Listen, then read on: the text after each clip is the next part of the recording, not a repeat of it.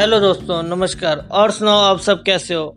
मैं डॉक्टर अतिशनन D B F आज मैं आपको मन के वसा जिसमें जाने अनजाने में हम किसी की टेंशन, फ़िक्र और डर लगने लगता है। मेरे पास एक नवयुवक आया, उसका कहना था कि मेरी माँ हर टाइम टेंशन में रहती है, मेरा फ़िक्र करती रहती है। मैं क्या करूँ? मैं बिज़नेस के सिलसिले में बाहर जाना पड़ता है तो पीछे से ये टेंशन ले लेते हैं। मुझे बार बार फ़ोन कर कर पूछते हैं कि तुम कब आओगे। अक्सर बिज़नेस के कारण मुझे बाहर रहना पड़ता है। कल तो हद ही हो गई। मैं घर से बाहर निकला तो पीछे से इन्होंने इतनी टेंशन ले ली कि इनकी तबीयत बिगड़ गई, जिस कारण मुझे अपनी फ़्लाइट कैंसिल करनी पड़ी।